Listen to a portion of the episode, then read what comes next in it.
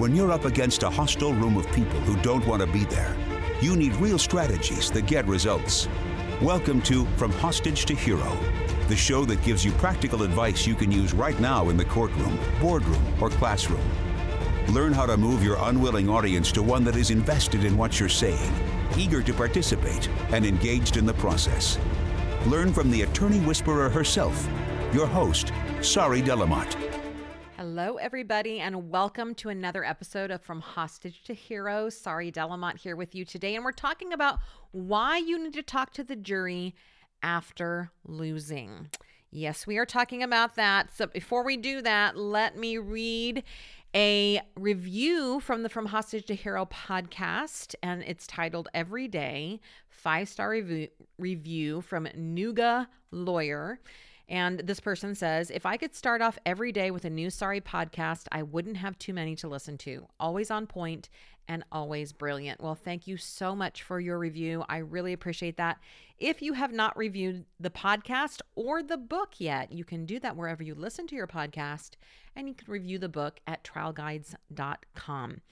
Have y'all seen the brand new website yet? It's awesome, if I may say so myself. Sariswears.com. Go over and check it out. There's a couple of Easter eggs on the About page that I want to see if you can figure out what they are. So go head over there and check it out. So much fun at our brand new website. But I want to talk about this concept of talking to the jury after you lose because so many of you don't. And you have all of the reasons why you don't. And today I want to blow some of those reasons out of the water. So, recently in the H2H crew, that's our, our online community of, um, of our membership, we've had a string of losses. I think there's been like four losses in the last couple weeks, maybe a little bit more than that, which is totally par for the course. And by the way, can I just say, where else do people post about their losses?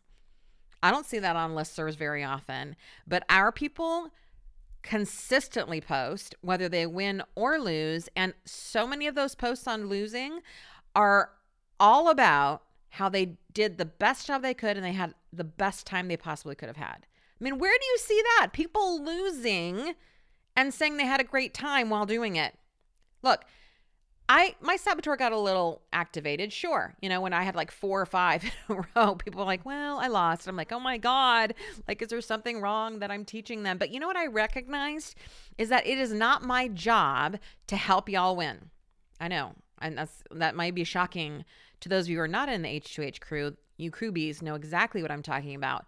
Winning is like the cherry on the sundae. It's so great when it happens, but that's not the point. We are in this, and we put this on our website to fucking change the world. We're changing the way that law is practiced. Listen, if you evaluate yourself on your win loss record, you're going to have a long, tired, horrible career. But if instead you evaluate yourself on the job that you're doing, and how well you're doing that job and having fun in the process and then counting those wins as this extra awesome thing, that's where it's at, my friend. And that's what we're teaching back in the crew. All right. So, winning is the cherry on the sundae, meaning that we lose, many of us, more than we win. That's just the fact. That's the, that's the, the especially if you're doing med mal, for example. We, I, I think the last time I looked, it was like 30% of those cases are won. I mean, 70% more than the like majority of the time, more than half and half are being lost. Why? Because people don't want to sue doctors. You all know this, right? The doctors are the people who we view as gods. And I actually think it's deeper than that. We were just having a conversation with a trial lawyer, two trial lawyers that were here over the weekend about why that is. And it really comes down to defensive attribution. You've heard me talk about this before, but we don't want to believe that that would happen to us because we all put our lives in the hands of doctors and surgeons just being in the world. I mean, that's just part of the deal. We go to them when we're sick, we go to them when we need a surgery, and we literally offer ourselves up, right? Most of us are not looking up to see how great of a doctor they are, how where they graduated medical school. We're not looking over their shoulder as they're doing surgery. It's literally a trust game, right? Yet, when we hear about these terrible things, they're too terrible for us to even understand could happen. So we immediately go and not blame the doctor, because if we blame the doctor, it could also happen to us. But we want to have some semblance of control. So we blame the patient and we say, well, they did something wrong. They should have gotten a second opinion. They should have, they should have, they should have. And that's what we do when it comes to doctors. But I digress. The point is, is that we're going to lose cases.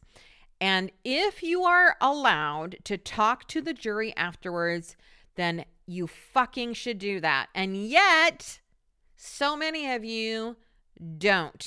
Now, why don't we want to talk to the jury? Well, it's pretty obvious, isn't it? It's like going to someone who's like broken up with you over text and like showing up at their door and being like, no, but I want the reason. Like, tell me all the ways that I failed, right? It's a hard thing to do. It's like an ultimate rejection, and you're tired and you had all of this pent up anxiety and, and, and, what's the word I'm looking for? Adrenaline as you wait for the verdict and it comes out and it's against you. And it's just like, you just want to go home. You're just like, fuck everything, fuck them, fuck Sari, fuck the whole world, right? Everything's bad, at least in that moment, because it sucks to lose. I totally get it. In fact, one of our H2H coaches recently lost. And like literally as the verdict came down, he was Facebook messaging me and he says, It's defense verdict. I think that's all he said. And I said, Did you talk to the jury? And he said, No, I'm not going to talk to the jury. He's all mad. And I said, You get your ass in there now. And of course, because, you know, I'm his boss, he went and he did that. And great stuff, which I'm going to share with you now. But the point is, is it's difficult, y'all. But is this news to you? I mean, your whole job is difficult. And you go, well, yeah, that's why. Sorry, I don't. at least this part I can just slink away and not have to deal with all the shit that comes up from the drink. Can you at least allow me that? No, I can't because this is going to actually help you in your life. Here's why you need to talk to the jury. First off, is you're going to take that feedback and you're going to work on your craft. That's what this job is. It's all about consistently getting better over time. This is why I want you to talk to the jury. This is why I want you to be in the H2H practice community so you get that feedback. This is why I don't want you giving your cases to other people because you're missing out on the learning opportunity. Okay, now I'm not talking about a case that comes to you that's MedMal and MedMal's not your thing because you do PI. Fine, give those to a MedMal attorney. I love the referral system going on between all y'all. That's great and wonderful. That's not what I'm talking about. I'm talking about cases that you handle that a big one, quote unquote, comes in. You think, well, I couldn't possibly handle this case, so I need to go give it to someone else. No, your whole point and what you're doing is to get better at it right? The better you get at doing that, the more people you can serve. So, yes, we are going to practice. Yes, we are going to do the best in our own cases. Yes, we're going to go and fucking talk to the jury because that is going to help you in your craft. Now, so many of you will say, well, the jury is not going to give me the true answer. I mean, they're going to just give me justifications for their answer. And we know this happens, right? There's a study about, um, for example, this isn't even a how how to analyze something like this, but it's very similar. And I've talked about it on the podcast before, where they went and they looked at star athletes, you know, star tennis players, star basketball players, and they asked them, "How do you have that winning serve, or how do you make that basket?" Look at me with the sports metaphors, and the person would tell them the, the sports person would say well I, I bring my arm back and then i follow through and then i you know, move my elbow this way or whatever it may be. And then they hooked him up to all kinds of fancy equipment that I don't know the names of and videotaped it. And they went and they actually analyzed what it was the person did.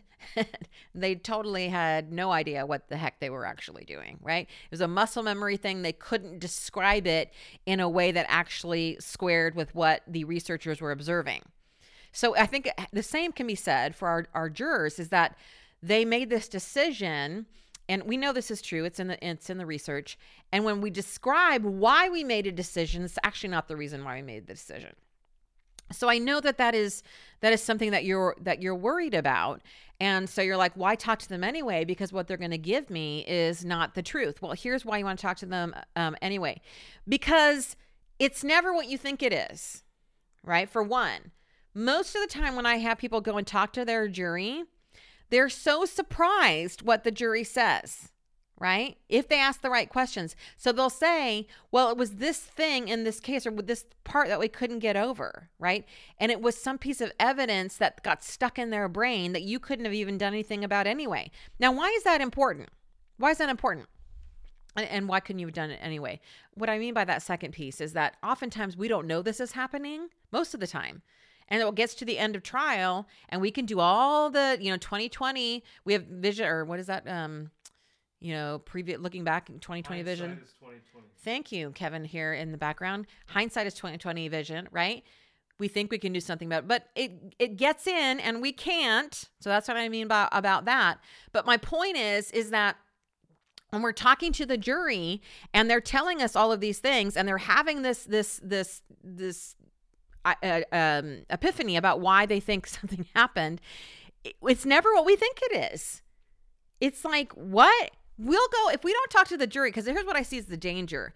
We'll go and talk to the we won't go talk to the jury and we'll leave and then we'll make up all these stories about how it was our fault right? Well, I should have asked this question, or I should have done this, or I if I had done this in what year, if I should have said this in opening, and we have no idea that it's some random ass thing, because I've seen this happen over and over again, that the jury got stuck on and had nothing to do with you.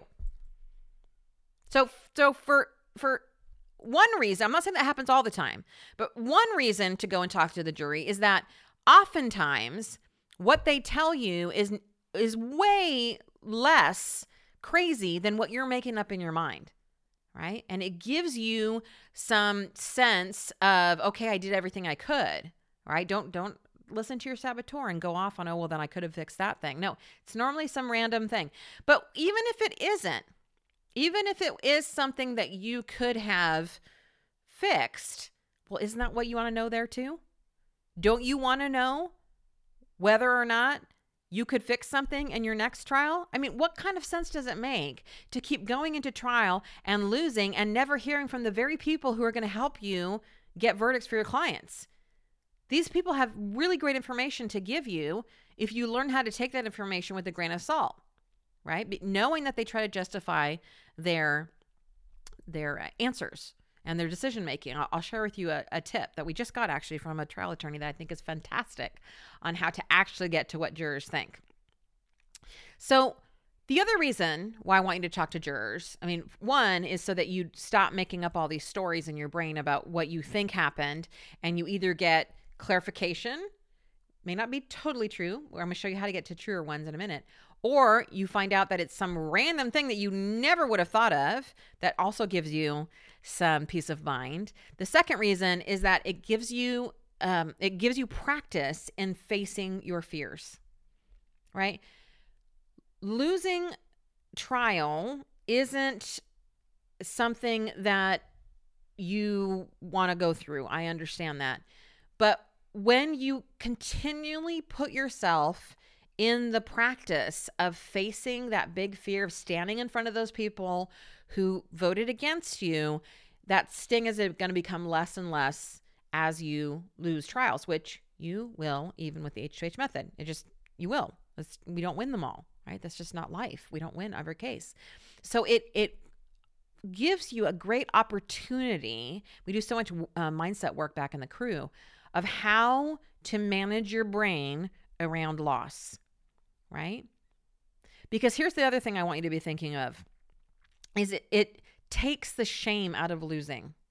When you slink away and you don't go and you face the jurors, again, if you can, and not every jurisdiction they allow this, then you are perpetuating the very wrong idea that you that losing is shameful.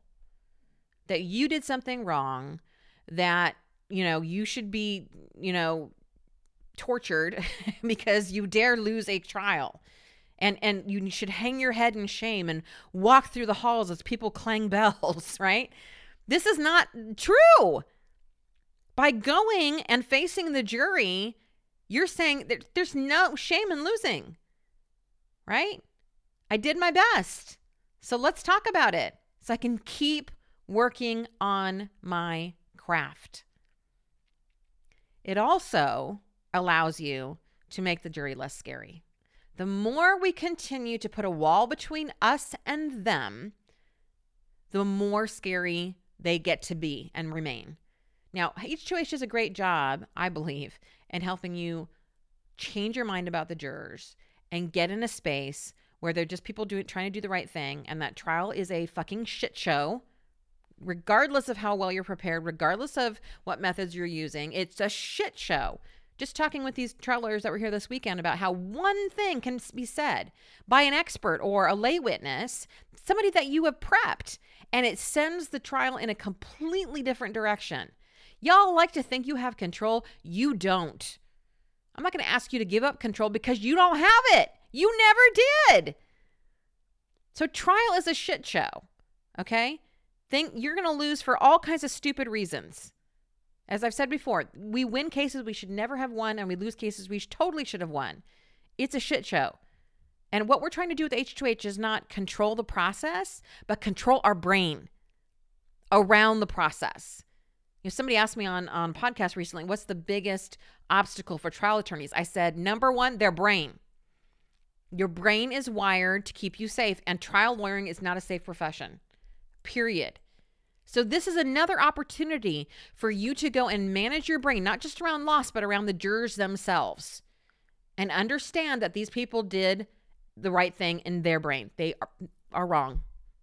Fine. They're wrong. So, go and be with that. Now, the, the, the tip that I got from Natalie Woodward one of the trial lawyers who just got a $77 million verdict, highest recorded med mal verdict ever in Georgia history. Previous verdict was $1 million. She literally got the H2H book and started listening to the podcast. $77 million, y'all. If you haven't listened to that podcast, it's a special episode. Go back and listen to it. Fantastic. She learned how to change her brain. There's no, you're going to go and listen to that. You're going to go, okay, what's the formula? Have you not all learned? Have you not yet learned there is no fucking formula? It's about changing your mind about jurors. So she said one of the ways that she gets around this whole justification for decisions versus actual real information the jury gives you is instead of asking them, or um, how did I do? Or why did we lose? Or why did we win? She asks them specific questions. What did you think about this witness? Or do you have any questions for me? Which I thought was brilliant because when she she says do you have any questions for me? she can get into their mindset because they're going to reveal what they actually think through those questions. It's kind of like um, what we do here in coaching those, uh, we, we coach our clients in addition to trial consulting of course because we're mindset coaches. And we have a, a exercise that we use with clients called peak experience. And so, what we do is we have our clients go back in time to a time that they felt intensely alive. It could be five minutes ago, it could be five weeks ago, it could be five years ago, right? Just go back in their brain to a time that they were intensely alive. And we have them pick up the smells and the sights and the sounds and just really bring them there. And then we have them share that experience with us as they're sharing the experience, we're pulling out values that we hear. Ooh, sounds like freedom's a big thing for you. Ooh, it sounds like adventure's a big thing for you. And the, it always resonates with our client. They're like, "Yeah, that is a big thing for me." Ooh, that that's so true. Now, conversely, if we just go and we say, "What do you value?" people will go to their brain and they'll cognitively try to give you what they think they value. When we ask them for their peak experience, they actually go to a more heart-centered place and then as the coach, we reflect back what we're hearing. It's a completely different thing. So, same thing here. If you go and you ask the jury, why did you decide the way you decided? You're going to get a cognitive rationalization for a decision type of thing, which, which, research shows us is not always the case of actually why they made the decision. But if you go more to a place of, what questions do you have for me? Or what did you think of this witness? Something that's a little bit more open ended, or something that's really pointed, like, what did you think of this witness? Take it off the why did you make the decision? You're going to get a lot more fruitful answers in that case.